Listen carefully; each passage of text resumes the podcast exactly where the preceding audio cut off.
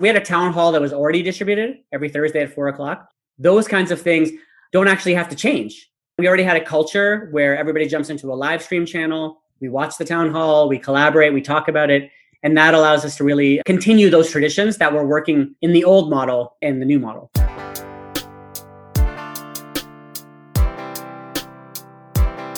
I need some traction.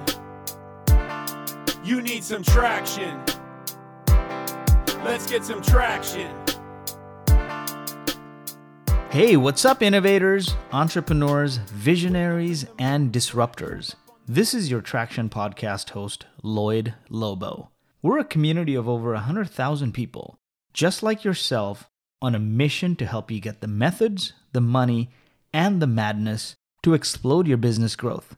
Featuring stories and tactical advice straight from those who've done it before, like Shopify, Twilio, Asana, and many more. This episode is brought to you by Boast.ai. Each year, the US and Canadian governments give out billions of dollars in R&D tax credits and innovation incentives to fund businesses like yours. But the application process is cumbersome, prone to frustrating audits, and receiving the money can take up to 16 months. Boast.ai gets you access to research and development tax credits and innovation funding opportunities without the headache and red tape. Join thousands of North American companies leveraging Boast AI software to maximize cashback.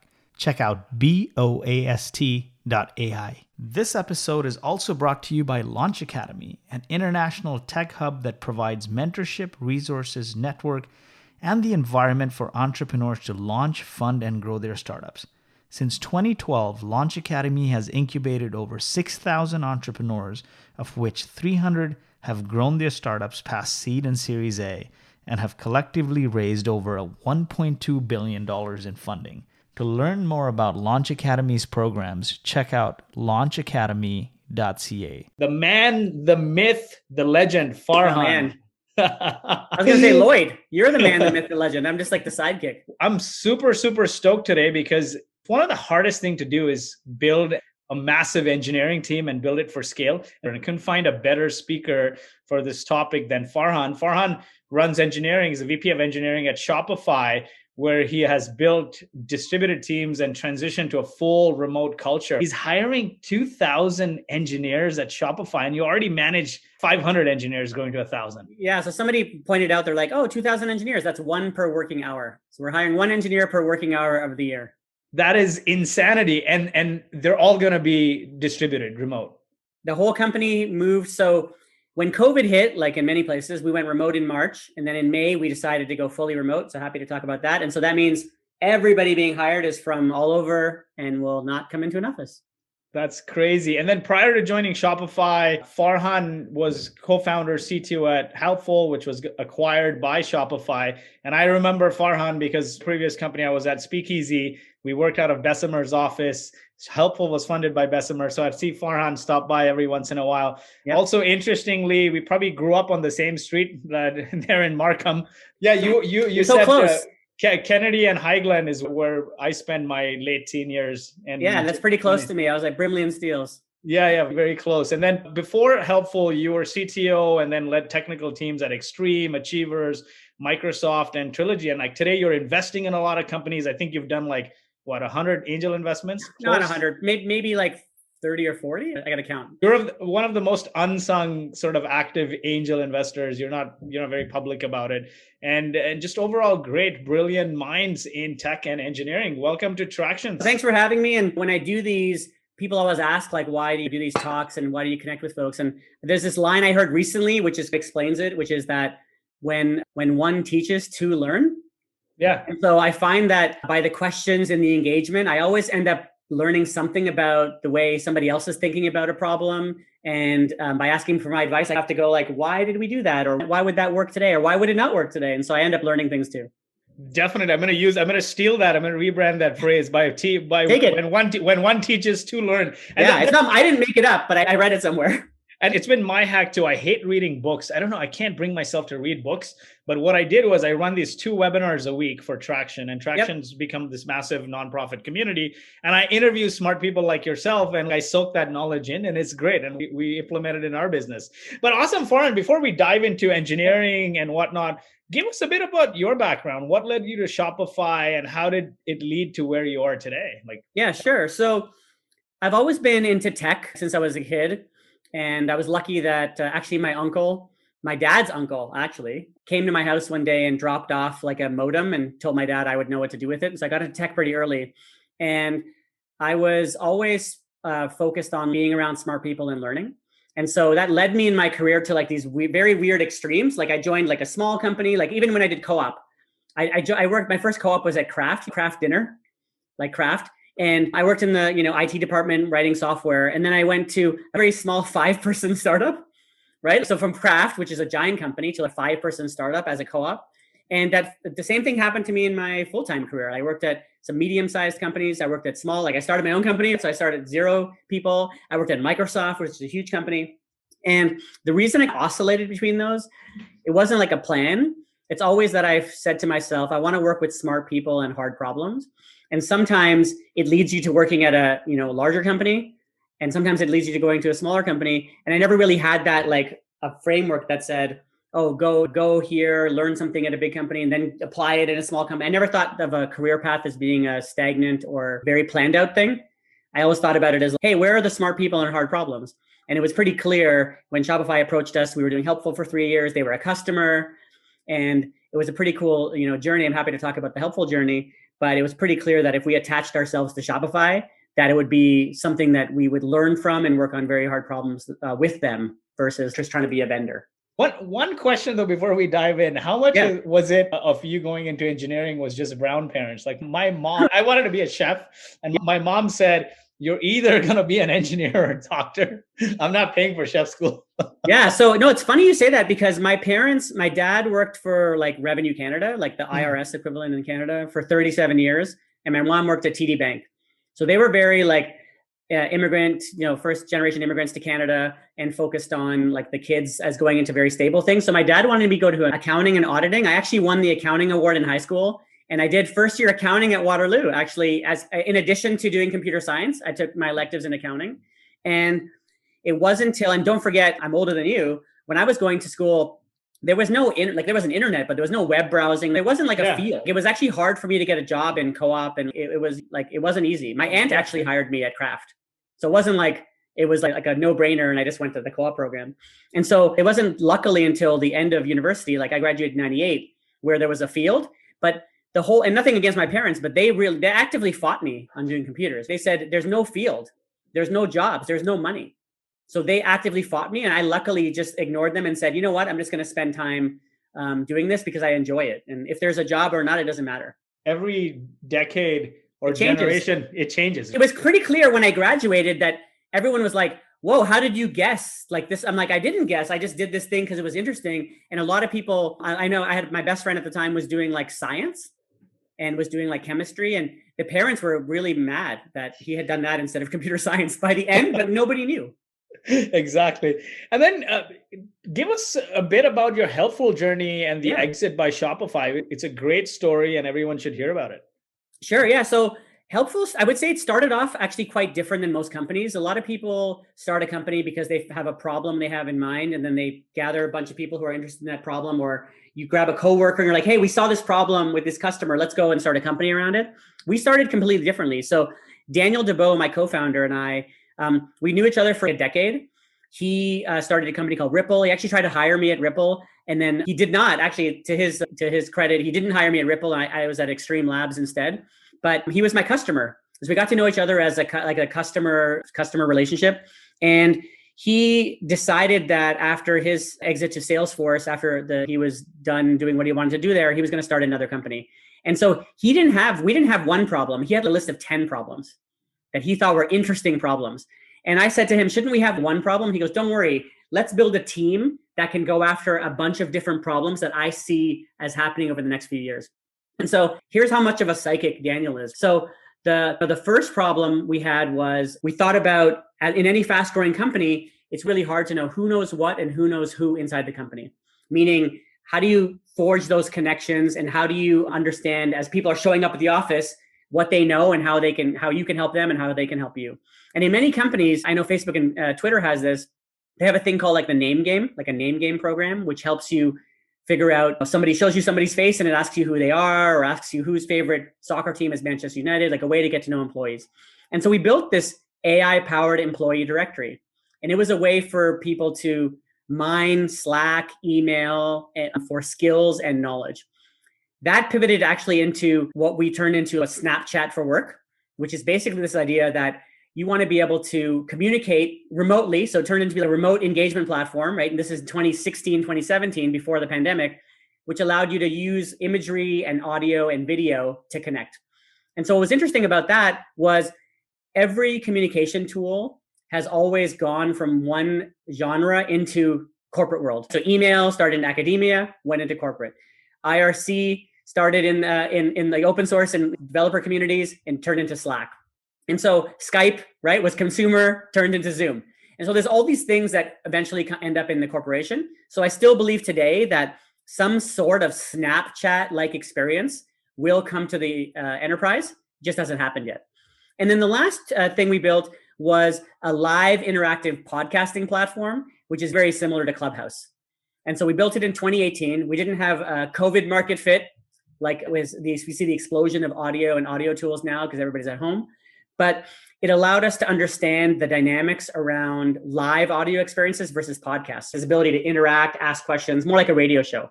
And we also had our celebrities on uh, our platform. We had like ben stiller we had greta van susteren from fox news we had jake tapper but we weren't able to catch the fire that clubhouse caught. And what was interesting about that journey was we built these three tools over three years shopify was a customer and over time uh, late 2018 there it was pretty clear that there was alignment between the tech and the team to um, join the Shopify rocket ship. What a great journey it's been for you, right? When going from helpful into this rocket ship. And when you joined Shopify, it was a fairly like work from office culture, right? Oh yeah, no, it was so it was more than work from office. We had what we called centers of gravity. And so the Shopify centers of gravity were specific offices where certain products and we talked about this you know prior to the call like certain pods were located. So if you think about a group of people who are focused on building a product you have product data ux engineering those people come together to work on a product. And then of course there's commercialization right? Sales go to market product marketing like there's all kinds of things that go together. The centers of gravity for different product lines in shopify were based on offices right so we have a big waterloo office toronto ottawa montreal we announced a thousand people. Do you remember this? We announced a thousand people yeah. in Vancouver. Yeah. Um, we have offices in Sweden, right? In Europe, like in Asia. So we have these, we had these specific centers of gravity where people would come to. Actually, I was brought in to run like Shopify, the site lead for Shopify Toronto, run Shopify Toronto engineering. That was literally the pitch to have me come in.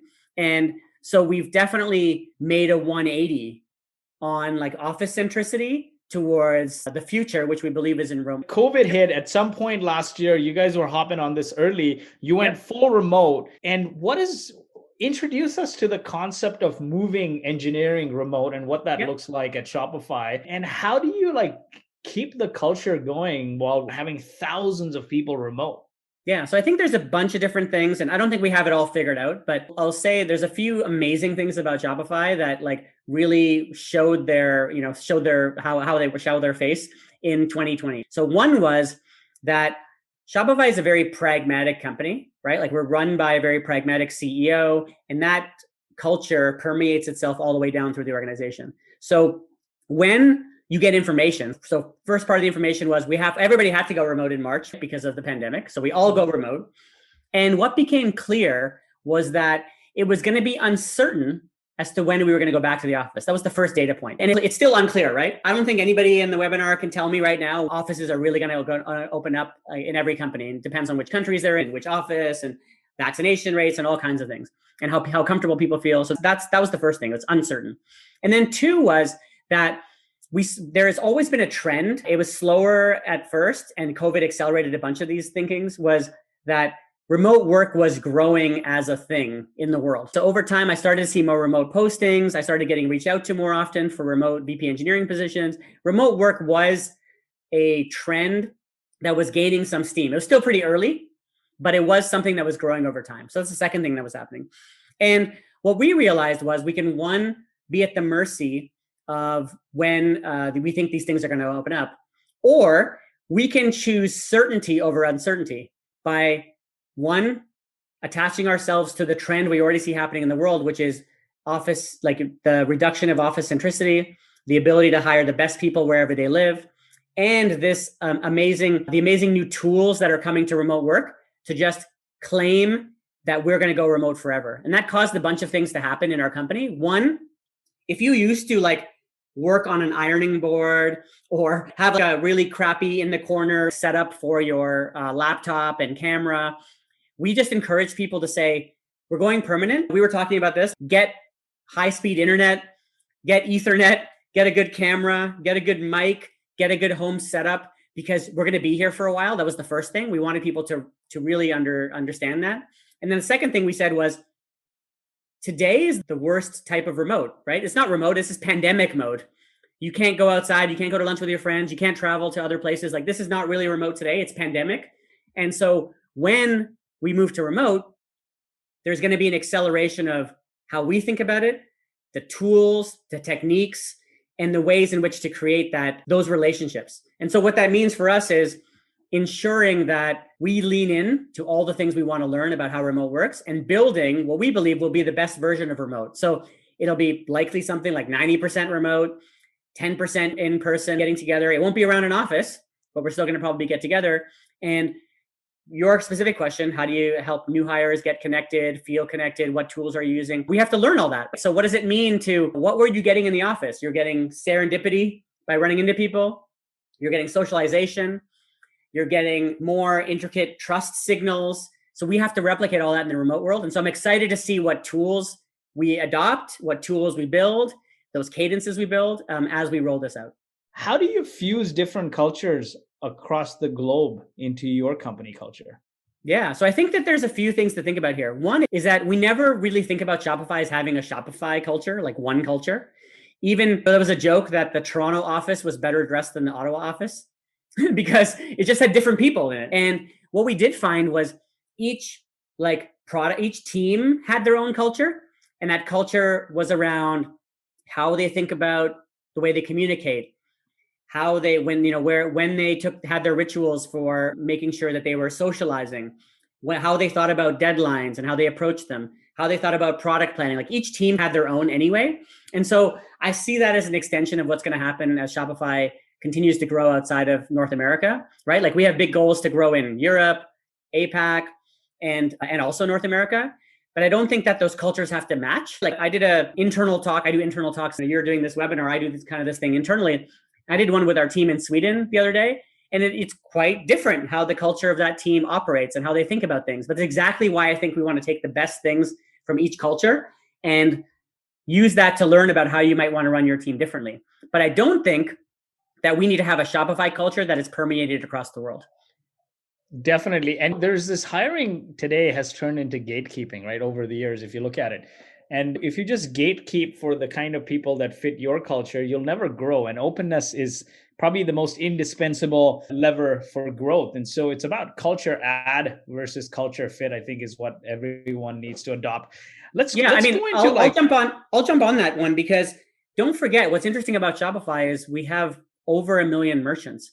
And those merchants are extremely diverse, right? All kinds of backgrounds, locations, products, stories that got them to get into entrepreneurship. So, in order for us to build the best products for our merchants, we have to be as diverse as they are. And so, you don't want to have a monoculture in that type of environment where you're not building for a specific segment. Like we're trying to build for entrepreneurs. Yeah. And you know, as as an entrepreneur yourself, the story is so different. Everybody's story is so different. So, in order to have the best product for those folks, you have to have a team that is as reflective as they are. What makes distributed teams more successful in your opinion?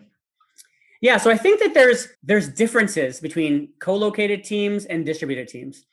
I think that there are um, things you can lean on to to think about as advantages and then things you have to um, worry about that could be disadvantages if you don't uh, think about them explicitly. So for example in distributed teams i find that the ability to work asynchronously can be really powerful because you have to by design write things down more get get more of those things that can be figured out from a team that's distributed like have to have they have to actually be agreed upon in a way that is not that is actually explicit versus implicit. So if you and i are in a meeting that's synchronous and we agree on something the team might not know about it. We might not be actually agreeing on the same thing because we're we're just humans and we're talking. The decision may like i said it might not actually stick as much as we think it will. Versus if we were distributed and async we'd have to write it down. We'd have to agree upon it over over writing which means we can comment back and forth. It's easier to share there's likely a, a, place where this can get disseminated to the team, which lets it stick more. As people get onboarded, they can read that decision as well. So I think there's a bunch of things that distributed teams lend themselves to that make it easier. Now, the things that are harder are like brainstorming, and we're used to like jump, jumping in front of a whiteboard. Trust build serendipity is harder, and so I think you have to manufacture some of that. So some examples are we have a tool at Shopify called Corridor, which is basically if you're not doing anything at the moment, you can jump into the corridor and it'll automatically match you up and show you people who are also in the corridor. So it's a way to like, and it's a video chat, a way to meet with people that you might not normally run into. We have a bunch of async video tools we use, right? We have some internal tools. We also are, you know, testing out some others like Loom and Descript and things like that to like test out what does it mean to send short asynchronous videos that are imperfect. That's the other thing we're focusing on, which is when you're in person, if I say the wrong thing, that's what happens. And so why can't I say this wrong thing on a video? I don't have to edit everything and have it be picture perfect every time. And so I think that's another thing we're working through. And I think there's going to be more more of a cadence around how you communicate as a company. We had a town hall that was already distributed every Thursday at four o'clock. Those kinds of things don't actually have to change. We already had a culture where everybody jumps into a live stream channel. We watch the town hall, we collaborate, we talk about it. And that allows us to really continue those traditions that were working in the old model and the new model. If you were yep. starting a team today as a non-technical, I'm going to throw it yep. in there because you're okay. an engineer. So you are a non-technical founder. How would you build your engineering team? Who would be the first few people to bring on board to get you to product market fit? You recently were there at Helpful. What did you do day one? Yeah, so it's funny because I think our story is quite different than what other uh, companies would do. Usually in a company, you've already decided on the product or the problem you want to go after. And so you can spend your efforts trying to understand how to reduce the risk around that problem. In our case, because we had so many ideas, what we did actually was we wanted to time box two or three months where all we did was talk about these different ideas. And so what that meant was we were going to make sure that we were understanding how much time do we want to spend on validating this idea? Sometimes that was a week, sometimes it was an hour. We wanted to spend time figuring out are there ways to reduce the risk of this idea by either prototyping or learning about somebody who tried this before and why did that fail? What's different now? We wanted to make sure that we understood the types of resources that would be required to reduce the risk around that problem. We wanted to understand specifically our team. Why are we best suited to go after this problem? Why is now the right time to work on this problem? Is the solution that we think we could build going to be 10 times better than uh, what exists in the industry?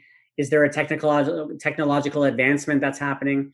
And so a lot of these are actually focused on how we think about re- taking the problems and actually narrowing them down versus going after a specific problem.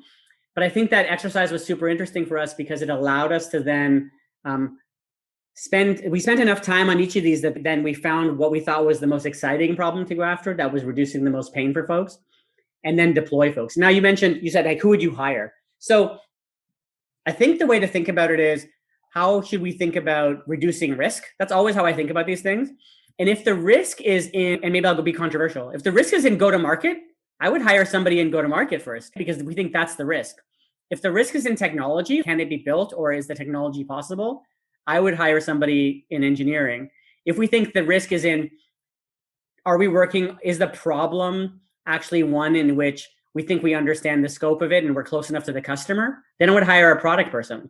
If we think the risk is in how the solution works, I would hire a UX person. So it actually depends on what the risk is for me to decide who to who to bring onto the team first. And as founders, you're always de-risking a couple, maybe one thing at a time, maybe two right? Yep. Like us at Boast, we were focused on get customers and keep customers with by any means possible. We've raised money and it's like, okay, now let's de-risk the tech. What do you what do you de-risk at, at any given time is key. But I think that's why it's why people have to make sure that there's no formula, right? Like you can't just say, "Oh, I heard I watched Lloyed's traction video with with Jeff Lawson." And Jeff Lawson to de-risk Twilio did the following things. But if you're not doing anything that's close to like building like an API first company, then you have to be careful of not of taking the wrong lesson. Same with me. If I say if I tell you, oh yeah, the first person I would hire is a go-to-market person, that depends on the problem I'm going after and my own skill set. So people have to make sure that they're taking the information and not blindly applying it. I think there's that Elon Musk quote: "Never mistake a process for thinking." Yeah, like he's Right? he's basically like reason from first principles, not an analogy. Just because it works for some people, it won't work for you. And my perfect example of that is my COVID story. I got hit by COVID. I'm like, ah, this feels like a common cold. And seven days later, I'm in the hospital on oxygen, and my parents who are in their 70s, they're fine. it reason from first principles. You never know. it, it- it may not work for you. You never know exactly. But let, let's say you need to build an engineering team and, and you got this problem space defined. At what point do you bring on like a head of engineering? This, this person asks here, my engineering team is nearing 20 developers and a QA. I've been resisting adding this layer, but it's getting to a point where I'm unable to keep up with everyone and give them quality time. Yep. Right? I think he answered his own question there. Well, but- again, I would say it depends. So I had a I was chatting with many years ago. I was at a first round capital like CTO conference, whatever, and I was talking to Chris Fry. He was a VP engineering at Twitter, and we were talking about growing our companies. And I was at Xtreme at the time, and he said he told me this amazing story about how he had he he, he hired so many people, so many engineers at Twitter without hiring any managers that he had 80 direct reports, eight zero. And I was listening to this story and I was like, that sounds so. F-. I started smiling, and he's like, "Why are you smiling?" I'm like, "I have 120 direct reports." And so the same, we both went through a similar journey where we were trying to build systems in a way that allowed the teams to not get blocked by having to go up a layer in the stack, which requires managers. If you think about what managers do, and managers can are, are can be super important. It depends on like your company, right? This is not a knock on managers. Just depends on what kind of company you're in. So if you're in our company, Xtreme, we were building, we were an agency, we were building mobile apps for many clients. Those mobile app teams were two, four, we were doing pair programming, so two, four, or six people. Those two, four, or six people didn't necessarily outside of the technology domain have any have to have any interaction with any other teams. They were all their own like separate cells, right, in the big organism. They didn't require collaboration. So having a manager there didn't really make sense because we didn't really see the need for those folks to have to have a layered where they had to have to get unblocked or cross company issues or alignment or from a Gantt chart, like any ordering dependency, like that didn't happen. And so we didn't need managers. And then at Shopify, for example, we have a ratio where we want to have around 10 engineers to one manager because there's much more cross collaboration, right? We're famously monolithic in our code base and monolithic in our um, infrastructure in our organization, such that coordination is required and actually encouraged. And so I think that there's depends on which company you're in. So showing me you're saying you have 20 engineers, that doesn't actually tell me whether you need managers or not. I would actually think, sit down and be like, what is a manager going to help you do? And if you think that the manager will help unblock you from the things you want to focus on and be really good at unblocking the engineers, I would go for it. If you don't think that's the case, like he, he said something interesting in the in your question, which you said, I can't spend enough time with each person and or uh, know what everybody's doing. Like that may not be the goal, right? The goal may not be to know what everybody's doing or to spend quality time with everybody. Maybe the goal is for you to focus on what you're really good at as the as the you know founder, and for them to be autonomous in their groups and for you to trust what they're doing. Or maybe not. Maybe you do want to have a trust but verify step. So you want to make sure that every Friday you're getting demos to see if things are according to your technical vision being built correctly. Or maybe you do have to be involved because they're more junior. So I think it, it depends. The answer is always it depends.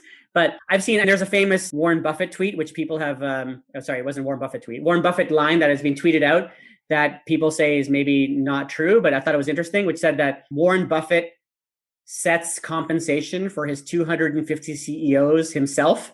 And so in theory, he has 250 direct reports. And so I thought that was interesting as a as another example of potentially somebody who is trying to be very flat in their organization and have those interactions with those people directly. definitely. If you hire super smart people and you know they tell you what to do and you're out of their way then the interaction is very different than you're hiring. Uh, not everyone is hey hire me and get out of my way and i'll tell you what to do. There's a lot of people who want need direction right? And we'll dive into that hiring junior people growing from within. I have this fundamental belief that the job of a leader is to build inspire and motivate a team to deliver and deliver is the lagging indicator in that equation. And if yep. you're invested and help your people grow you will grow. And i for me personally i can't physically be invested in so many people's growth where i can't do so many one-on-ones. And it, it just gets overwhelming for me. And so if i can't do justice to people then i gotta have a fork in the road and have another manager there yeah but i'll say but i'll tell you this Lloyed when I go back to those, so I told you I had 120 direct direct reports. When I go back and talk to those folks, like years and years later, they will tell you that was the, one of the most formidable times in their career. Even though I was one one twentieth of the people who, who like was able, I was able to spend time with them, and be, it's because we spent we set the system up in a way to allow them to. I'll take the Dan Pink example, make mastery, autonomy, and purpose. They were able to get mastery because they were working in very small teams and they were pair programming, working on very exciting mobile applications. So our clients were Facebook, Twitter, Uber, Slack, Instagram, like NFL, NBA, like these are the biggest mobile apps in the world. Two, it was autonomous by definition because I couldn't manage them, micromanage them because there's so many people. Yeah. And then purpose, they were building things that were being used by millions and millions of people. And so I thought of myself as as like something to be reduced right? Like I'm only gonna I'm only gonna give you bad information or bad context. I was only my goal was like I'm here to unblock you. If you are blocked, I can unblock you, but otherwise, like you don't need me. And so we set up systems to allow those teams to be completely autonomous. We had weekly demos where people would heckle each other. We had a once a week. I called it a. I forgot the name of the meeting now once a week meeting on a Thursday where everybody would everybody would anchor meeting where all the anchors of the project, one person from every meeting, I would ask them the same questions every week just to pull information out of them. How's your project going? When's the next milestone? Who's the product owner? How's your code quality? Do you need team changes? And that would allow me to pull out the things that I thought were predictors of whether a project was going well or not. And because we were, you, you mentioned delivery is a lagging indicator, we were delivering every week. So you yeah. can really only go off track once a week. Exactly. One week sprints. So this is interesting here. I like what I'm hearing here is give them the mission, the vision, the values, and the metrics, and then get out of the way. Be an yep. input, not an approver. Shay asks here, what about setting goals and targets and personal growth? How do you take care of that without mm-hmm. managers? Or do you think engineers don't care about those things? I think everyone cares about those things. It's how do you set the context? What are your thoughts there? Yeah. So I think there's a bunch of different ways to think about it. Like I can contrast like the Xtreme way and the Shopify way. I think that there is a lot of value in setting up longer term themes for your life in general. So for example, a theme could be, oh, I want to spend time mentoring people because that's not something that ends. The problem I have with like goals is that if you have a goal of, hey, I want to be a manager or I want to be a director of engineering or, you know, VP engineering, I think those goals are like the wrong goals because you you might do the wrong thing to try to get them. And I've seen this a lot where people like quit one job to get a promotion and title at another job because that's the goal, right? They want to be able to show, you talked about this, your, your parents, sometimes to show your parents, or sometimes you want to, you, you just intrinsically want to show your friends or that you want to get there. And I think that's the wrong thing. I think the right thing is like a theme. I want to help people. I want to learn. I want to work on hard problems. Maybe I want to be best in my field. Like those things, they don't end. And so I think that I worry about having those types of goals. Now, don't forget, these engineers, if you go back to the Dan Pink analogy, mastery, autonomy, and purpose, they were getting that. They were getting mastery on a new domain, working with smart people. They were autonomous. They were working towards a larger purpose. So that was happening. Same thing's happening at Shopify, right? We are very, there's very sharp people there. We work in a way to help bring more entrepreneurship to the world. Our engineering team is world class. We work on the fundamental technologies that we, like the ones that we adopt, we are core contributors to all of them, right? React, React Native, Ruby, Rails. There's lots of opportunity to learn there, work around smart people, work on hard problems. What I would say is it's useful to have goals in support of some larger theme. So I don't think a good goal is like, I want to be promoted, but I do think a good goal is how do I increase the impact I have on my team? How do I help bring others up alongside me? How do I ensure our merchants are getting value from what we build, whether it's they're saving time or they're able to grow their business. Like all those things are good themes that can have goals attached to them to say, okay, I'm working on this thing. Merchants spend 5,000 hours in this one area. Can we reduce it to 3,000 hours? That's a good goal, but it's in support of a theme, which is let's help our merchants save time. So I think that it's now a manager can help you with that and mentors can help you with that. And that's why, it, like I said, at Shopify, we do have 10 engineers to one manager. But I'm just saying, don't just read about a ratio in a book or from this talk and then say, Farhan said 10 to 1. Don't do that. Figure out what makes sense. It might be three to one in your company. It might be but, 100 to 1. But that's a theme that's picking up, especially in a lot of Silicon Valley companies. I talked to Jeff Lawson mm-hmm. a couple of weeks ago. I've, I've, I've talked to Nab, Opendoor's head of product, and I see more and more that the ratio there is you got a product team of 10 with a head of product, with a product manager, with a UX person, a director of engineering, and then seven engineers. I see that as a recurring theme. We say don't reason by analogy. That's yep. what everyone seems to be doing It's like seven devs. And then as soon as they hit that 10 mark, that try to fork a team. We're doing the same at mm-hmm. Boast. Any sort of caution pieces there? Yeah, sure, that's a good plan, but watch out for these things. Yeah. So sure, you people do you have to start somewhere. And I think it's not a bad idea to like have these tripwires in place to have a look at your team structure when they hit these numbers.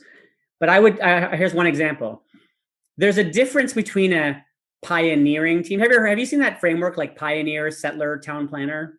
No, I haven't. That, but let's let's dive into it. Yeah. It sounds interesting. Yeah. So it's this idea that there are diff- inherently different kinds of people. There are pioneers who are really good at like the zero to one, like figuring stuff out. They tend to be hacky and they get excited by like new ideas and applying like a new API to a different idea. And, and a lot of it is covered in that book Range by David Epstein, which is like people who have deep interests in lots of different areas.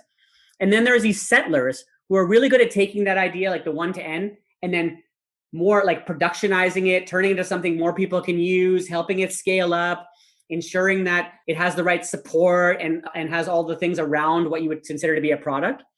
And then there's the town planners who are really good at like eking out that next level of efficiency, taking something from 80, like the, you can think of this, the pioneer as like zero to one. You can think of the um, settler as like one to 80, basically the 80 20 rule, getting it to 80%. And then you can think of the 20, the last 20% as like the town planner. And I think in each type of team and the members that are in those teams, you could change the ratio of managers to ICs. You can think of the town planner team as having many more engineers per manager because you're really in a like an efficiency maximization. And so maybe more than 10, maybe the settler teams are 10, 1 to 10. And then potentially those uh, innovation teams might be much smaller. They might be like 3 engineers to a product person because you're really like trying shit, but you're not really productionizing anything. And so that's just one framework that you could use to help you think about how many people could a manager support. I don't think it's cut and dry. Also, people are different. Some people need more management. Some managers can man- handle more people. So I think there's no hard and fast rule. But of course, you know, we are a big company. I have 2,000 engineers. We have to apply some rubric, even though there's all kinds of different teams. But we let the teams then say, oh, by the way, that team, we're going to structure it this way. That other team, we're going to structure it that way. And I have people I've I've seen on my own teams. I have some people who have three reports, and I have some people who have 18. So it, it depends on the where you are in the cycle and the people involved. I love this concept. Pioneers, settlers, and, and town planners. Yes. Pioneers are the innovators, yeah. and the town planners are the are the people who can like that 80-20, they take the last 20. And, and the settlers are the ones that get you to 80. Like for myself, yeah. for example, I think of myself mostly as a settler. I'm pretty good at taking the like Daniel was the pioneer. So I can take the thing that he thinks like what's the 25 year roadmap for communications in the workplace and I can get there 1% a week. And so I can that's how I work. And then the last 20% is probably someone who's really focused on the efficiency. You know what? I consider myself that pioneer at Boast. I've always done new things, and now we're bringing on a CTO yep. uh, by the end of the month, and I'm just focused on one new product. All right. Right. and I think there are people are people can span but I think people like if you take a pioneer and you put them in a town planner role, yeah, you're hated and you won't be good at it. So same with me, right? I'm pretty good at working with pioneers, but if you put me in a role that's, hey, I need you to really, you know, build like 10 new products in this area, I'm not your person. But if you want me to productionize or take to market or work with, I consider myself reasonable. I want to work with unreasonable product founders. I'm good at that. But so I think that there's another like another layer of personality to think through there. No, I, I love it how you framed it. And in in the concept of go to market and sales, there's this similar concept. It's called the Renaissance salesperson. Oftentimes it's the founder who interfaces with everyone trying to yep. sell the first 10, 20 deals, get to yep. product market fit. And if you try to hire sales and and like we all look at it as sales. Just find the salesperson. It's not right? You got to right. find the fit. If you find the salesperson in a pre-product market fit company someone who's used to closing deals on a rapid pace they're going to hate it. They're going to yep. quit. They're not going to make commission because they don't want to figure it out. So i think that pioneer settler and town planner as a mm-hmm. concept applies across. I love it. I love it. I'm going to edit this video myself by the way so to rewatch it. But, but do you continue using pair programming with your dev team of 500? Do you have any tools uh, or software specific for this? Yeah, so I'm a huge fan of pair programming. I think it is the single most underutilized engineering technique in the world. It reminds me of the underhanded free throw in the NBA, where it's proven to be more accurate and um, easier to execute. Yet few people do it because it looks dumb. It's very similar to pair programming. I think the the way to phrase it for this person is like, are there tools? Yeah, there's great tools. I saw a few come out last week. I think from I saw it on Hacker News. I think something called CoScreen and others. We use one called Tuple, T U P L E dot app. We use that one exclusively at Shopify, and it is a great way to pair program. I know some people use it for not just programming but other tasks as well. And we have a cool innovation inside Shopify. A, there's a Slack group called Pairing Sidekicks, and if you join the group, you will automatically once a week get scheduled to pair program with somebody for an hour. And it is awesome because it allows me to just meet different people in the organization and pair with them for, for an hour every single week. And so I encourage people to do that. We have people who pair eight hours a day using Tuple. We have people who pair like one or two hours a week, whatever you want to use. But it is quite good and high fidelity. And it's a very small team, I think of four or five people um, who built that tool. That's awesome. And uh, Carolyn asked a similar question on the whiteboarding side, any recommendations for whiteboarding tools? I hear Mural is really good. M U R A L. Yeah, Mural. So I heard Mural. I heard Miro. M I R O. Um, Lucidchart. We use. We've been experimenting one called uh, Excalidraw. Yeah. So there's a bunch of there's a bunch of tools here. What we try to do at Shopify is pick one and then make it the standard. And so we're like I said, we're experimenting with a bunch of these right now. Yeah, I think if you use Mural, M U R A L. Yeah I'll try to get you guys a discount, mural dot co, because uh, they have the same lead investor as us. oh, nice. Yeah. And so I think the, the other thing I was going to say on those tools is oh, oh, the last one is we use and also Google Jamboard because that's built into like the G in G Suite. And so I know some people have an iPad set up with Google Jamboard and they draw on the iPad and they like just shoot it over to the to a Hangout, for example.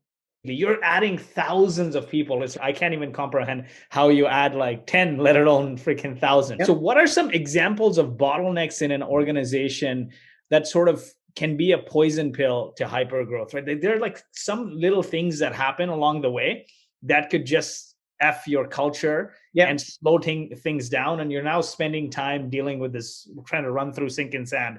Uh, sure. What have you seen? What are some examples that you should just like nip in the bud? So this one's pretty easy. Like it's always process, right? So overly putting processes in and very rarely taking processes out. So a good example, even in this case, like you just mentioned, uh, what's a good drawing tool? If you have a company that's growing as fast as ours, or any company that's growing fast, you'll have a proliferation of tools. And so what we try to do is, at least what I try to do is, if I'm introducing a new tool, I remove a tool. So for instance, if we say we're going to go with Mural instead of Miro, for example, I will deprecate one to bring the other one in so that we all are still on the same tool chain. And there's a great article in HBR called, I think it's from 1967 or 1968, called How Do You Motivate Employees? People can look it up. It's a great article that is still relevant today. And you'll see that it basically puts things on axes of satisfying and dissatisfying. And the number one dissatisfier, which is why people quit your company, is for process, admin and process. And for example, you talked about digital, like how do you move to remote world? We noticed that there are some things that were just process time sucks that weren't adding any value. So, for example, we just did this one at Shopify. In the past, when you uh, used to ask, you go into, we have Workday. So you have go to Workday and you request a vacation. The automatic flow for Workday is it sends a message to your manager. And then your manager opens it up and says, Carol wants to take Friday off. You're like, sure. Like, like it doesn't like as long as Carol's professional and has got a backup and not people are not relying on her, of course she can take the day off. And so we just came up with a automated process where if somebody asks for vacation that's less than five days, it's automatically approved. So I just get an email that says, Carol's taking Friday off. I'm like, cool. So now you're saving her time from waiting for, can I book my trip or whatever? It's saving me time. And it's just an automatic process. And there's so many of these around the company, right? There's probably one around expense reports, time off, product management. There's all kinds of things that can block teams. And especially in this async world, the more you can automate these, I think these are the number one killers for companies. And especially as you get more, this is what happens in most companies. Let's say you, let's say you have somebody comes to work one day and is wearing like really short shorts, for example. And you're like, okay, this person probably shouldn't wear that. Maybe people are uncomfortable. It's too short. Who knows? Whatever the reason. If you're if you have an office, because we don't have an office anymore. But let's say you do. There's kind of two ways you can approach it. One is you can write a dress code policy. Like you can have a policy that's like a dress code, and you can tell people, hey, shorts must be this length and all this kind of crap. And because one person didn't agree, that you didn't think that one person did what they should do, or you can just talk to that person. And so I think people land on the first one a lot, where they like write up a policy. Or imagine one one one person submits like a six thousand dollar phone bill one time, and you're like cell phone bill, and you're like, what the f? You can just talk to that person. You don't have to put a policy in. So I think that what happens is most people put a policy in because they think that putting in a system every time is is a better way to handle the thing versus just talking to the person and say, why do you have a six thousand dollar cell phone bill? And they tell you why they were in Mauritius and they had to do a customer call and whatever. You're gonna say, cool just in the future get a phone card or get a sim card or whatever like you don't have to have a policy so i think that's the misnomer that happens in most companies and i would say process is what kills most companies speaking of that james asks here say you're a new leader or you just come into leadership or startup or scaling company what are three processes that must exist in scaling an engineering organization? Your top three. This is a good one. Top three. One, you have to have a single priority queue of work, whether you use Jira or a spreadsheet or Notepad or Pivotal Track or whatever it is. You must have a literally a queue that is top to bottom and one to end, not high, medium, low, because that's not granular enough of work. And why I like that is because when the crazy, unreasonable pioneer like you, Lloyed, comes up to the dev team and says, We got to do this, someone can look at the list and say, okay, Lloyed, where does it fit? Because we've you said these things yesterday, and now we have this new thing, and you can go and go, oh yeah, because as pioneers, you don't always think about all the things you already said. You're like on to the next idea. And so you can be like, oh yeah, you're right. This isn't number one, it's like number four. So I would encourage everyone to work from a priority queue, and then you train folks to like make sure you work from the queue, and engineers can pull things off the top. Like you can work together. It's not like it's not an assembly line, but you have a conversation about the queue. That's number one.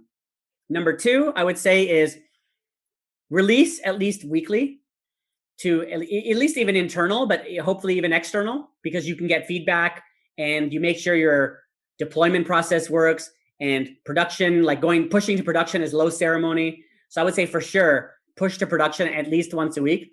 And that allows you, and hopefully many more times than that, but at least once a week so that you don't have like at least a, a week, uh, more than a week of inventory. And there's many ways to do this. You can even release the code behind a beta flag, but at least it's the code is in production. So I would do that as number two. Number three, this one's probably controversial, but I, w- I would say pair programming, but I don't, maybe let's take it even a step back from pair programming. I would say work intensely at least 40 hours a week. And pair programming is an easy way to get that. But I think that in today's like world and even before this hustle culture, hustle porn culture of like everybody's working till 1 a.m. I think Gary Vee says, What are you doing from 7 p.m. to 1 a.m.? I'm like, okay, like you don't have not everybody has to like work like that.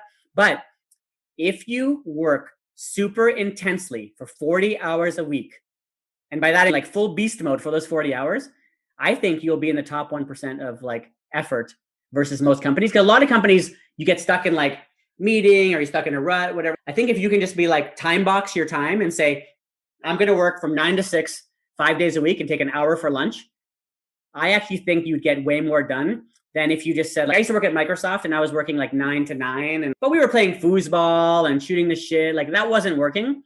Versus when I got to Xtreme and I started thinking about I got three kids at home, I'm like, I'm gonna work beast mode nine to six.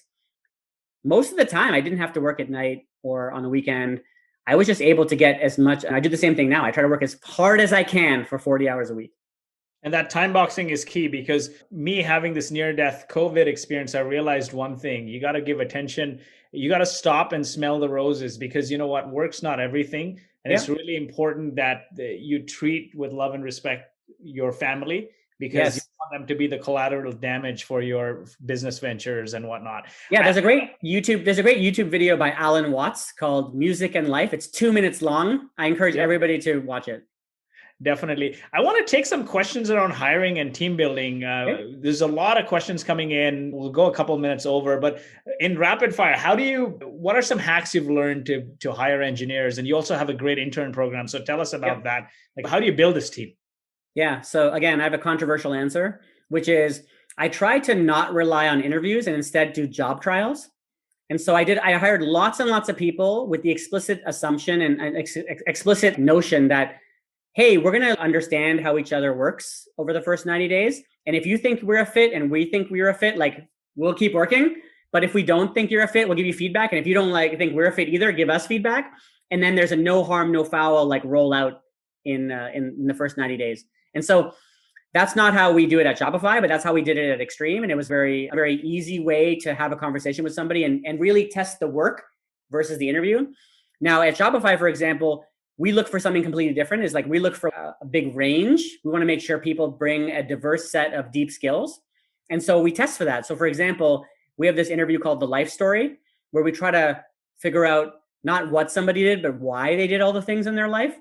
And we believe that that's a predictor for performance at shopify because they've got a deep curiosity in a bunch of different areas versus looking for particular like keywords on a resume and so i think that's a that's one way to think about hiring which is figure out what you're looking for and job trials, even starting people off as a contractor, hiring interns. Like you mentioned interns. Like I'm a big fan of interns because one, they're from a different generation. They have a different way of thinking. They come, they grew up differently. Two, they bring a lot of energy. And three, they're here to learn and like really prove themselves. And so I found them, they, they can be an additive to any team. When I started my own company, we had four engineers and four interns and they paired how do we bring the same energy so like this norman asked this question what advice do you have for a fast growing startup in terms of bringing lots of engineers into a well established core? Or it could be vice versa right? You have this sort of team of settlers here and you're like i gotta jam it with some innovation. So you give these guys who are moving like 100 miles an hour how do you like fuse these two to like level set the energy? Yeah two different ways. One is i will go back to pair programming like the best way to get people to understand each other's points of views is to have them work together on the same computer. That's a really good way to learn about how somebody else thinks, whether you're a settler, pioneer, or town planner. I think that's a very it can be very instructive. I think two is you can also have these different teams, right? You can have like slow twitch and fast twitch teams. They can be fast twitch teams that try experiments, try things out, and then when they work, they can be you can pair with the settler team and then hand them over. That's exactly how Xtreme ended up getting started. We were building like the first versions of a lot of these mobile apps and then we would pair with our counterpart companies to then have them take it over so there are lots of different ways to like think about that but i do believe what you said Lloyed which is that you want to have all kinds of personalities and all types of people in your organization in order for it to thrive at those different levels Definitely. And there's a few things here now. You've gone full remote. You guys have like the the epitome or the pinnacle of hyper growth here. Not only you said we're going to go from this office centered culture to full remote, but you're hiring thousands of people. Yep. How do you ensure that people are not hiding and they're engaged? And you talked about pair programming, but how do you ensure? What are some of the other things you've done to ensure people are super engaged? Yeah, so I think that we do rely upon like our small trifecta team models to help us with that. So even though we're 2000 engineers, it breaks down all the way down through the organization where you've got product, UX, and engineers on different teams. And we do have some purpose built tools that help people understand what everybody else is working on in the company, how those how the your project actually cascades up into a mission for the company and so you can see what each team is working on and I think that really helps people feel like they're connected to the mission. And so I think, and so from that perspective, the question you asked specifically is like, how can people hide? Unfortunately, in like any company, even actually, I saw this happening at startups, where unless you've got a real culture around giving like big problems to small teams, it's always going to be the case that somebody can hide. And so I would encourage people to give problem big problems to small teams, give them the autonomy to figure it out, and then trust but verify. Weekly, I said ship every week, have demos, have a culture where you can talk to anybody in the company, have a culture that shares the wins and the losses and the learnings. that's the way I would try to counter that. What are some useful metrics to keep top of mind? What is what are metrics for you that are top of mind here and when you were at Helpful with a small engineering team? Yeah. So I'm a big fan of weekly demos. Like I'm a huge fan of weekly demos. And the cool thing about a weekly demo is it can show you a lot. So for example, if a team comes out and shows you a mobile app and they did 15 screens and they're testing a bunch of things, you can be like, wow, the team got like a lot done. And if the next team comes by and in comparison to that team doesn't have as as as much uh, velocity because not as many things are changing. Maybe there's a reason, right? They're like, oh, we have to refactor this, we have to upgrade from this to this, we were doing cross-platform work, like whatever it is. You can at least get a feel for what's going on. I think that it's hard to know from metrics because there isn't like a sales style team number that you can look at for engineers, but you can look at the volatility of velocity, meaning is the team able to get a significant amount of work done every single week? That's one way to think about it. And if the if it changes every week, there might be a problem. So if there's a lot of throughput one week and then low throughput another week, the vol the volatility is changing. That might be a, a something for you to look into further. What disengages people, right? How do you? What are some two or three things you've seen that that sort of cause engineers, developers to get disengaged? and like destroys relationships. Yeah, a good again, good framework is to is to reverse the Dan Pink framework. So yeah. mastery, if you're not learning anything, autonomy, if they don't have uh, autonomy over a problem area, and then purpose. And if they don't if they don't have a, a larger purpose that they're contributing towards. So if you reverse each one of those, I would say, or even any one of those, you will cause disengagement in your engineering team.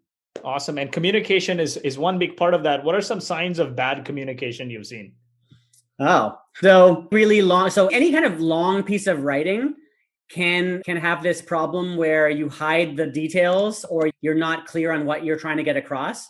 And so we actually have a, a group. I mentioned that uh, we have a Slack group, a Slack groups inside of Shopify. We have a group called Help Writing.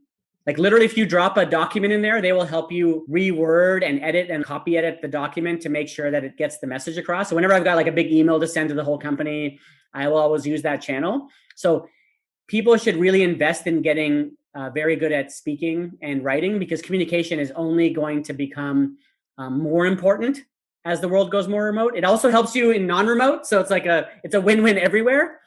But being able to speak clearly, write clearly, and get your ideas across is only going to get more important. Jeff Lawson, a couple of weeks ago, a few weeks ago, recommended this book called Made to Stick. So Jeff Lawson's a phenomenal speaker, as who started as a developer. And if you've seen him speak, he's spoken yep. thrice at Traction he always outranks every other speaker and, and he do, does these keynotes. And yep. so I asked him, and he's made to stick and doing a lot of stand up meetings, putting it in practice. Here on the interview process, because you said you, you like bringing on people to do projects versus going through an interview process. But what does that process look like for you to identify the right engineer? Say, say it's a senior person or maybe a mid level person. Do you do take home assignments? Do you do whiteboarding? What is your process getting end to end? Yeah, and my the, the process I've seen work changes company to company because every company, for example, if you are doing like hardcore computer science, like you might need to do algorithms and whiteboard problems, right? Because that's the type of work you're doing. For us, like I mentioned, we want to be as close to our diverse merchant base as possible.